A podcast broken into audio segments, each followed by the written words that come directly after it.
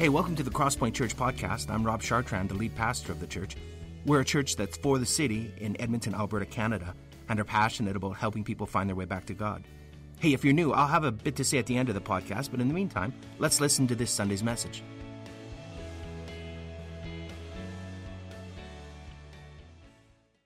Well, good morning. Uh, welcome to all of you. I want you to know if you're here for the first time today, uh, you are so welcome here. If you're joining us online, like you might today, uh, we wish you were here. We'll see you next Sunday. Um, we'd love to meet you and get to know you. Um, today, we're continuing our People Skills series, and where we explore the topic that touches all of us, which is human relationships. And so, our hope today in this series and today and every Sunday thereafter is that we would become more and more like Jesus in how we relate to each other. So before we continue, I, am going to lead us in some prayer. We're going to start with some prayer. So let me pray for us. Um, let's pray together. Lord, we invite you to be here amongst us as we address the issue of anger. Work in us through the hearing of your word, and we worship you today for what you're going to do. All the glory belongs to you, Lord God, and we love you for it. Amen. Ian, I'm just going to get you to turn off the monitors on the stage. I'm in a fishbowl today.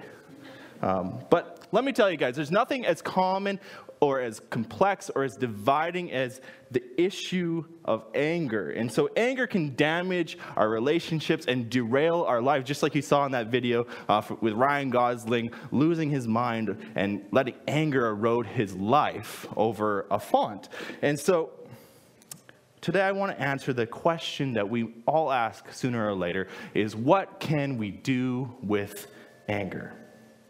You all know the feeling of anger. The, your ears begin to burn, and that little vein in your head starts to resurface and starts throbbing. Your heart rate increases, and you're flushed with sweat. Your muscles tighten, and your breath shortens and increases and intensifies. You feel sometimes shaky, and sometimes you get sick to your stomach. You clench your jaw, and sometimes you fight back involuntary tears. Think about what makes you angry for a second, perhaps you're only angered by small things like, you know, poor grammar or lazy font choices. Or if you're me, how hard it is to type a text message with really fat thumbs. That makes me a little angry. Uh, maybe it's people who walk very slowly in front of you at the mall. That makes some people angry. Or something that's more serious, like po- politics or economics. Uh, or violence and hate crimes. Maybe that makes you angry. Whatever it looks like, when we're bound to ask ourselves when we experience anger, what happened there? What just happened? What came over me? And so, before we can figure out what to do with our anger, we must define what anger is. So, simply, what is anger? You know, anger is defined in the dictionary as a strong feeling of annoyance, displeasure, or hostility. And so, even today, more than that, we have a greater understanding of what anger is. And so I simply define it as an emotion that tells us that something is wrong. And so, for example, we may feel angry when something is beyond our control. We may feel angry when we think something is unfair. We may feel angry when we can't reach our goals or, or when we're under stress. Or maybe we feel angry when someone else is hurt or threatened, or we're hurt and threatened ourselves. Anger can actually involve a wide range of feelings.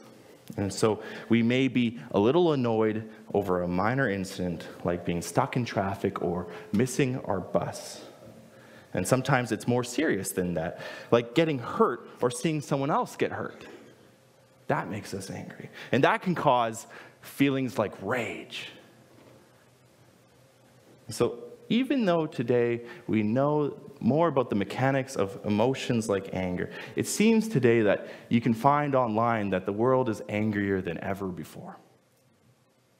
So, in order to understand anger, I believe that we need to address some misconceptions that even Christians might have about anger. So, some of you may think that maybe anger doesn't belong in the life of a believer. I want to tell you today that Jesus addresses every misconception we might have about anger. So, first of all, really quickly, you know, Jesus had bad days. So, let me tell you about one of his bad days in the book of Matthew, chapter 1, and we're going to read from verse 12. You know, Jesus just had entered the city of Jerusalem as a king on a donkey, and there were choruses of Hosanna sung, and people celebrated his arrival. This was a sign of hope. And there, as soon as Jesus set foot in the temple gate, his heart sank within his chest. He was overcome with grief and anger. Why? Well, it's because the house of God looked more like a mega mall. So, what did Jesus do? Well, let's read together here from Matthew, verse 12. Well, Jesus entered the temple courts and drove out all who were buying and selling there. He overturned the tables of the money changers and the benches of those who were selling doves. It is written, he said to them, My house will be called a house of prayer, but you are making it a den of robbers. So, what happened next? What did Jesus do? Well, actually, the blind and the lame came to Jesus while he was angry, in his anger. And what did he do? Well, let's read on. He healed them. But this is funny here. But when the chief priests and the teachers of the law saw the wonderful things he did and the children shouting in the temple courts, Hosanna to the Son of David, they were indignant. They were angry. They said, Do you hear what these children are saying? And yes, replied Jesus, have you never read? From the lips of children and infants, you, Lord, have called forth your praise. And then he left them and went out of the city to Bethany, where he spent the night. Jesus was frustrated. I think, I think Jesus was having a pretty bad day after all, and couldn't they see that their Savior and King was right before their eyes? Their blindness made him incredibly sad. And yet, anger didn't cause Jesus to stray. It set him on the path of our redemption. We enjoy that today.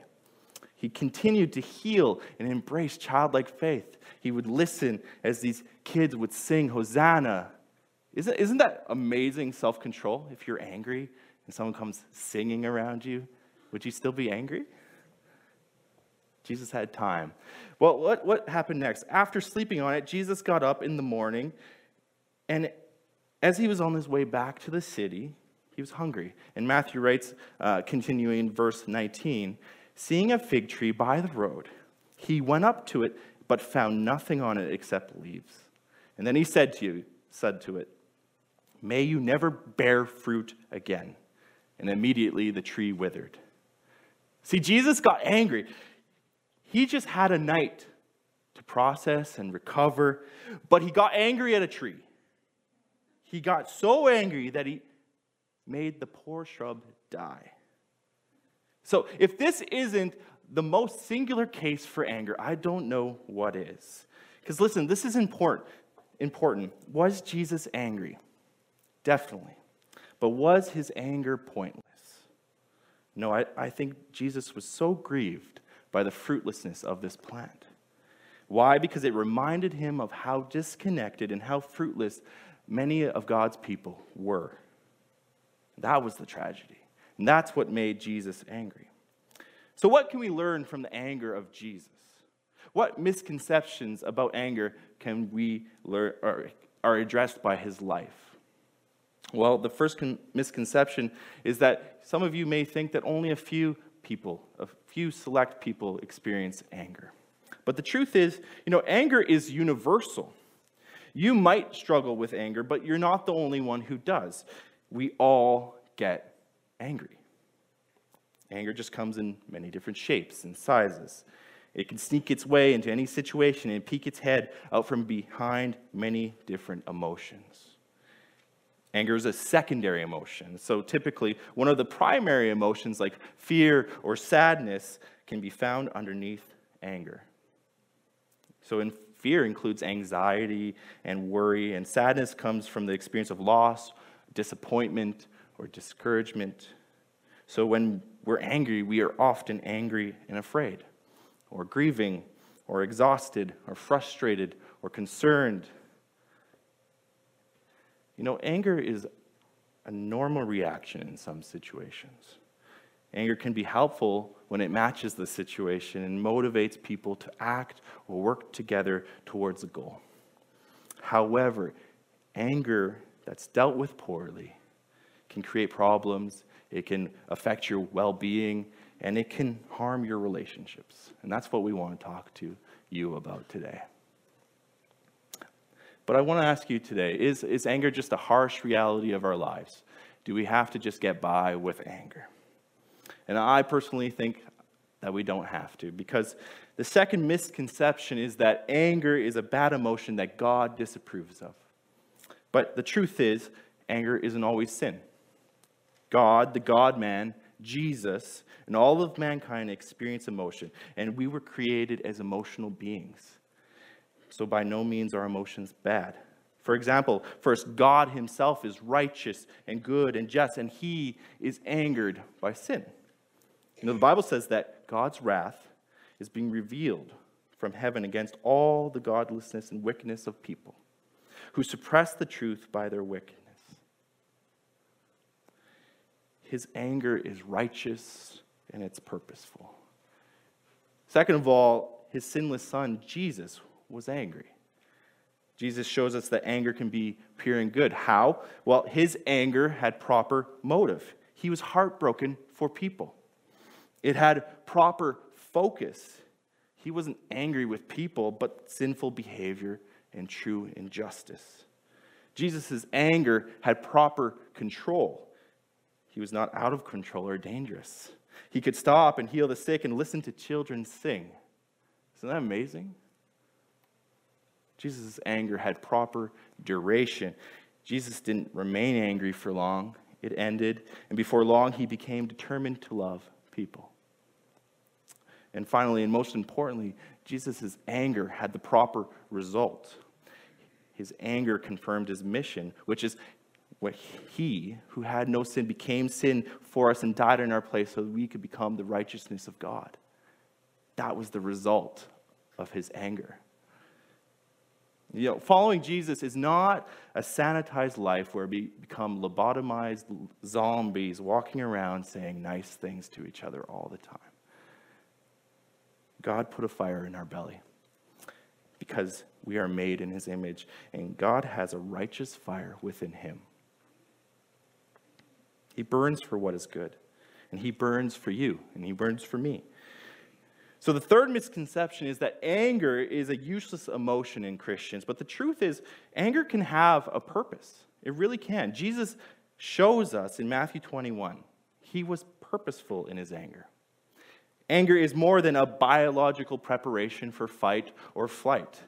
You know, New York pastor Tim Keller says that anger is energy aroused in defense of something good and released against something evil. You know, Jesus addressed injustice and sin and separation with well placed righteous indignation. Jesus was angry with crookedness and spiritual blindness and sin because nothing was ever supposed to become between us and God. Jesus was angry with fruitless lives because God always intended for us to be fruitful. Why? Because his anger, he, he, why was he angry? Because he loves us. Simply because he loves us. Uh, some of you parents can relate to that. His response to that anger was bring, to bring us back to God so we could thrive again. So, do you want to thrive again? Well, let me tell you don't avoid anger in your relationships. Don't lose your passion. Don't avoid conflict. Don't dismiss anger. Let me explain what I mean. In my relationship, for example, my wife and I don't believe in a life without conflict. We just don't see that happening. We know that in life we're going to have trouble. And so we describe our 10 year relationship as a fierce one. Uh, why? Because we say that every opportunity is found in conflict marked by anger. We need to address it quickly. We need to address anger quickly. I believe that there's an opportunity there um, because clearly anger is an early sign that something is wrong. So we address it quickly because if it is left unchecked, it will damage our relationships. Why? Well, because like Jesus, something in us is awakened in the presence of evil. It comes to our defense in the defense of others. But the problem is, is that we don't always get angry like Jesus gets angry. Our anger spoils. And so, from a biblical perspective, there are no bad emotions, but any emotion can go bad. Emotions only go bad because they are tainted by sin, like fruit that goes rotten. For example, your concern might become worry or your sadness might become crippling depression. Your fear may become a weapon, and your very real emotions start to ferment and brew. And before you can grasp it, you are filled with anger.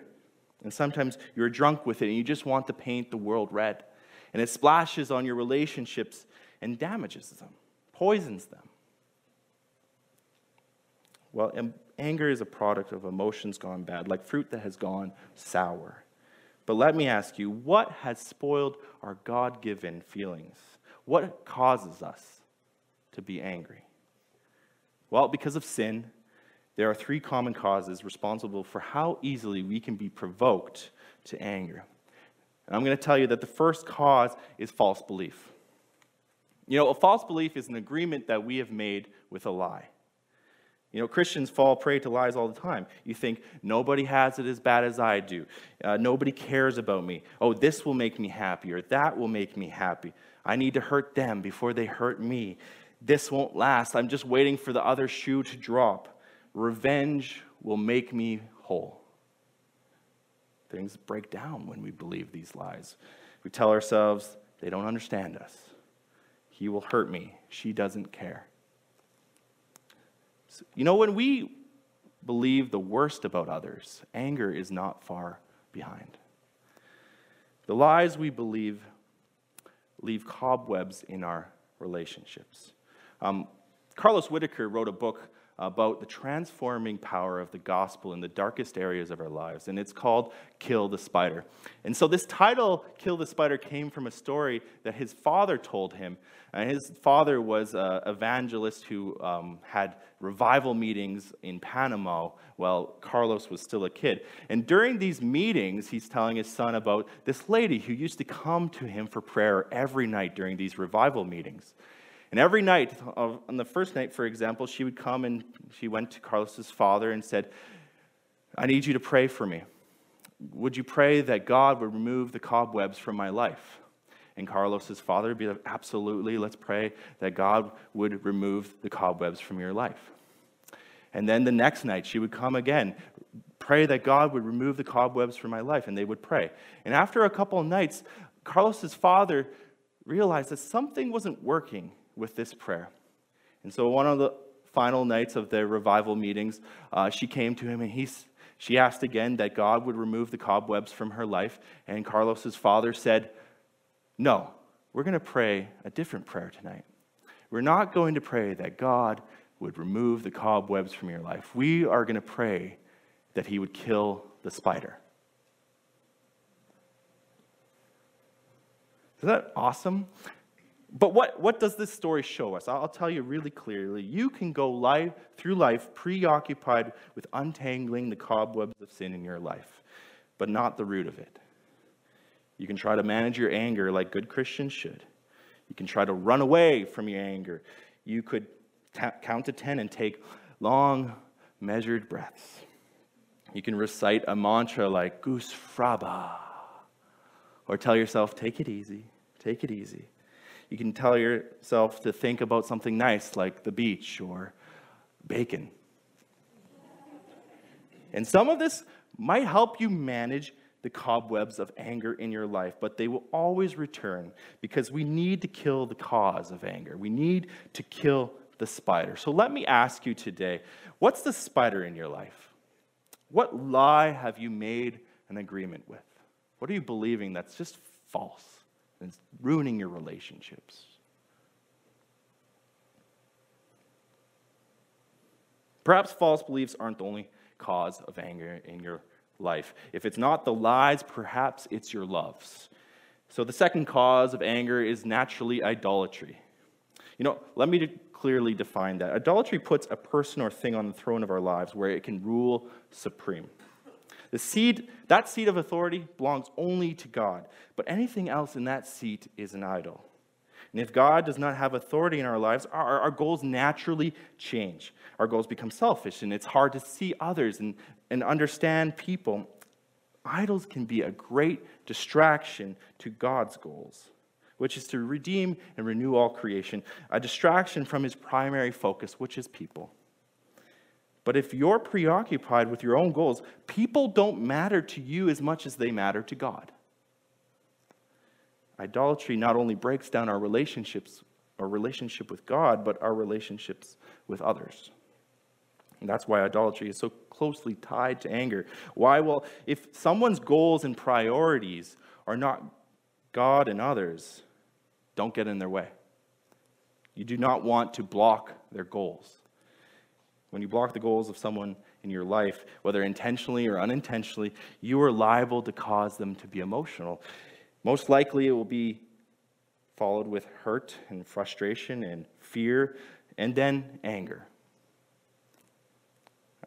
I want you to consider when your goals are blocked.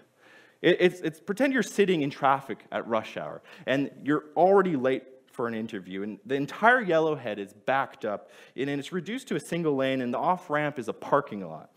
And the line is longer than Swiss Chalet at Sunday, on Sunday.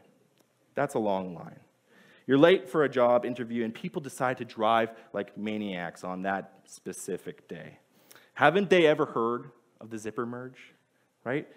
And so you feel very compelled to use a very clear hand gesture to motivate the motorists around you to move it. And you lay on your horn and decide to have a full, fiery, one sided yelling match with the driver across from you because they won't let you into their lane. Don't they know how important this interview is to you? Nothing is worse than somebody standing between you and your goal. You just want to walk right through them. That is until you ask yourself Am I being reasonable? Was traffic really that bad? Is my lack of preparation anyone else's problem but mine? Is missing the interview really the end of the world? Am I really the most important person here. See, when somebody gets in our way, that is when we understand what is most important to us. And it might not be what's most important to God. So let me ask you really clearly is there a form of idolatry in your life that is driving you to anger? Is there blocked goals damaging your relationship? know, idols in our lives can create roadblocks in our relationships. But sometimes there are events that are outside our control, and they're just not right. Something is wrong. Something is so clearly wrong here. In life, we will have trouble. And that's naturally why the third cause of anger is injustice. And so I believe that we naturally have a sense of injustice, and it's wired into us. And we can intuitively know when something is wrong, is etched into our identity the Imago Dei, the image we are made in, God's, who is just. But sin has obscured that picture, that image. And today we ask ourselves more than ever what is just? Where is justice? Who will bring justice? And we applaud and we fantasize about masked vigilantes and dark crusades of justice. Deep down, don't we just all want to be Batman? just to take justice into our own hands. Isn't that true? I think you can relate to that. You know, doesn't it make you angry when you see people you love get hurt? What if someone you trust betrays you? Doesn't that make you angry? Isn't that unjust? You know, it's hard to stand by when people are suffering. What about the innocent or the vulnerable? How do you feel when you are confronted with the reality that in some places in the world, girls are taken captive and sold for the purposes of being sold for sex? You know, this is a reality that the extended family of Crosspoint is addressing right now. We talked about the nefarious documentary screening, and every time I watch the trailer for the nefarious documentary that we will be showing at the end of the month, by the way, I am angry, I am sad, and I feel slightly violent. That feeling is dangerous.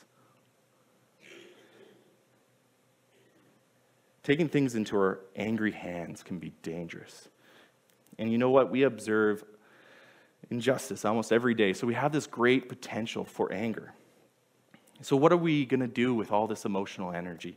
What can we do about anger?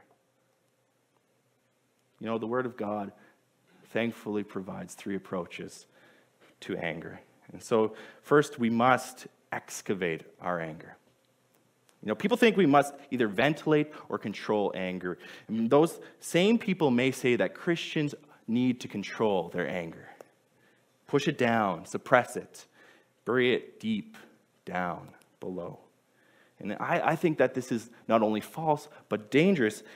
So the writer of Hebrews says something different in verse or chapter 12 of the book of Hebrews, uh, starting in verse 14. He says, Beware if the root of bitterness remains and springing up defiles many. Don't bury the root of anger. Please don't do that today. Just like an archaeologist uncovers the artifacts of a lost civilization, I want you to, to excavate the buried cause of your anger. Be aware of where your anger slithers and how it sneaks up on you. Slowly take the brush to your anger and get a clear picture of your beliefs and your goals and your expectations and ultimately what makes you angry. But I want to tell you be careful, traps lie ahead. You must proceed with caution. I want to be really clear what, about what I mean here. If you have experienced serious trauma in your life that may or may not be the cause of anger in your life, do not uncover it without the help of a trained professional. Excavating the site of anger is a positive step in the right direction, yes, but this journey is not without trouble. And we just love you too much and we want you to be safe. So if you have major trauma that may cause anger, don't do it alone. Find a trained professional to do it with you. Okay? Because the excavation set of anger reveals uh, that we are just really like many people we know. We're just not okay. And that Crosspoint, we value you and we value your relationships. Our motto is it's okay to not be okay here, but we don't want to leave you that way. And so I personally believe that the signs of fire in our lives, like anger, are opportunities for refinement. We do not merely want to expose the tender root of anger in our lives, but finally, the second approach to address our anger is to evaluate your anger. That's the second step, is to evaluate your anger. So if you struggle with anger, it's vital to slow down and listen. Anger can become a fast moving car without a driver, rolling down a very steep hill of primary emotions. And if you're operating a car like in downtown San Francisco or Halifax or even the River Valley in Edmonton, it's important to mind your brakes on steep hills. It's important to set your tires and torque your e brake when you park. You know, you must pump your brakes as you barrel down Bellamy Hill towards a busy intersection, right? Especially when it's icy. And so it is with anger. Pump your brakes, slow your roll. Don't let it get away from you. Evaluate it. Where is this anger coming from? Can God shed some light on my anger? Do I understand the situation correctly? James writes, and uh, James 1, the book of James, verse 19, he's, he writes this. He says, My dear brothers and sisters, take note of this. Everyone should be quick to listen and slow to speak and slow to become angry because human anger does not produce the righteousness that God desires. And so, in our relationships, friends, it's important to slow down. And the Bible teaches that, you know, we shouldn't let the sun go down on our anger, and that's true, but perhaps today, let me tell you that maybe that's not true in the way that we think. What's sure is that the source of our anger needs to be addressed and dealt with quickly. Otherwise, it will deal unfairly with us. But should we attempt to fix the relational issue of anger when we're still vibrating violently with rage? Probably not. I think that would be as, as, as effective as trying to construct IKEA furniture while we're hungry and tired and the instructions are in Swedish. Right? It's not going to work. Slow down. You know, James helps us to see that it's important to slow down when you're angry with someone. Anger does not produce the righteousness that God desires, but perhaps some time and space and an invitation to the Holy Spirit to work in us will. So slow down and allow God to work in your anger by employing these four practices. First of all, allow each other time to process your feelings, give them some space. Second, invite the Holy Spirit to work in you, maybe to convict you of sin if you've sinned. Number three, make efforts of reconciliation. Come back and say, I'm sorry. I was wrong. And then finally, number four is give restoration time. It's going to take time, so put the time in. Make efforts of restoration. You know, because of sin, we need to take a moment to consider where our anger comes from and if it is appropriate and if it produces the righteousness that God desires. But you might ask, well, what do I do if my anger is unrighteous? What do we do? Well, the final approach, and this is most important, is that we need to exchange our anger. Exchange your anger. And you might be wondering what I mean. Well, ultimately, we want to trade our sinful anger for righteous anger. We want to be angry like Jesus is angry. We want to be moved by what moves him. We want to exchange our heart motivations for his. We want to be at peace with others and with God. And so, exchanging your anger for peace involves two steps of trust. First, you need to really just surrender judgment to God. We need to ask ourselves Does justice belong to us? Should it belong to us? Are we able to bring about perfect justice? The Apostle Paul has an answer in the book of Romans, chapter 12, verse 17. He says, Do not repay evil for evil. Be careful what you do is right in the eyes of everyone. If it is possible, as far as it depends on you, live at peace with everyone. Do not take revenge, my dear friends, but leave room for God's wrath, for, for it is written, It is mine to avenge, I will repay, says the Lord.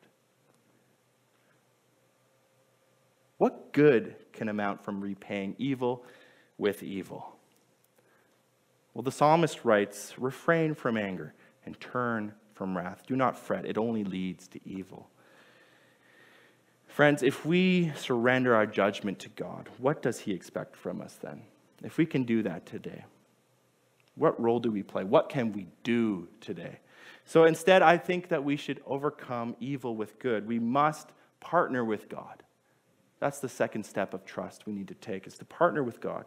If we have decided to entrust God with bringing about justice, we have agreed to partner with him in doing justice his way. The prophet Micah makes what God requires of those who follow him very clear. Chapter 6, he says, He has shown you, O mortal, what is good. And what does the Lord require of you? To act justly and to love mercy and to walk humbly with your God. What does that look like? Well, for example, again, in my relationship, my wife and I no longer keep score of offenses. There just is too many. Honestly, there's just too many to keep track of. We have opted to leave the judgment of each other to God. And in the end, who is responsible and who deserves judgment in a relationship is less important than the restorative work that we have to do we need to be more focused on what require, God requires of us to do justice, not to make judgment. So, how do we do justice? Well, Micah says by loving his mercy, giving his mercy to others, by walking humbly with our God who is perfect justice. We partner with him in his redemptive plan for the world. I'm going to invite the band back up before I continue. But I want to tell you, our anger is just so imperfect. What can we do? We can exchange lies for truth. We can exchange our idols for peace with others and God. We can exchange our anger for trust. Trust that He will settle the score. Let me, let me tell you a story about my anger. You know, I've been angry most of my life. Yeah. The first time I remember being angry, I was uh, barely uh, in school. Uh, I was in, just in the early grades of grade school, and my brothers wouldn't give me the time of day. They were six and seven years older than me, and I was just the, younger, youngest brother, young brother syndrome. I was bratty, and naturally, they just didn't want to hang out with me. And I get that, but I was lonesome because of that. And that loneliness made me furious. Um, the second time, or the, another memory of being angry was when I was in elementary and I just resented being a pastor's kid. People are just super unfair to families in ministry. And I just could never meet the expectations of people. And that made me angry. And out of that, I was angry in high school because I hated when people labeled me. I worked really hard just to get people's affirmation. I desperately wanted to be accepted by people in high school. And so when I was 19, I was angry again because I thought I had thrown my life away. My anger had caused me to cope by active addiction using drugs and alcohol and whatnot. I, and out of that, I hurt people. And so at 19 years old, I sat in the passenger seat of my friend's black Cavalier crying bitter tears because of anger. For so long, I had pushed anger down, suppressed anger, because I just wanted to be accepted. I just wanted to be loved. And all of a sudden, all these emotions and all this anger had come flooding back. And it was then I decided to trust God with my anger, sitting in that car I trust God with my anger now. I want to ask you if you can join me in entrusting your anger to God today.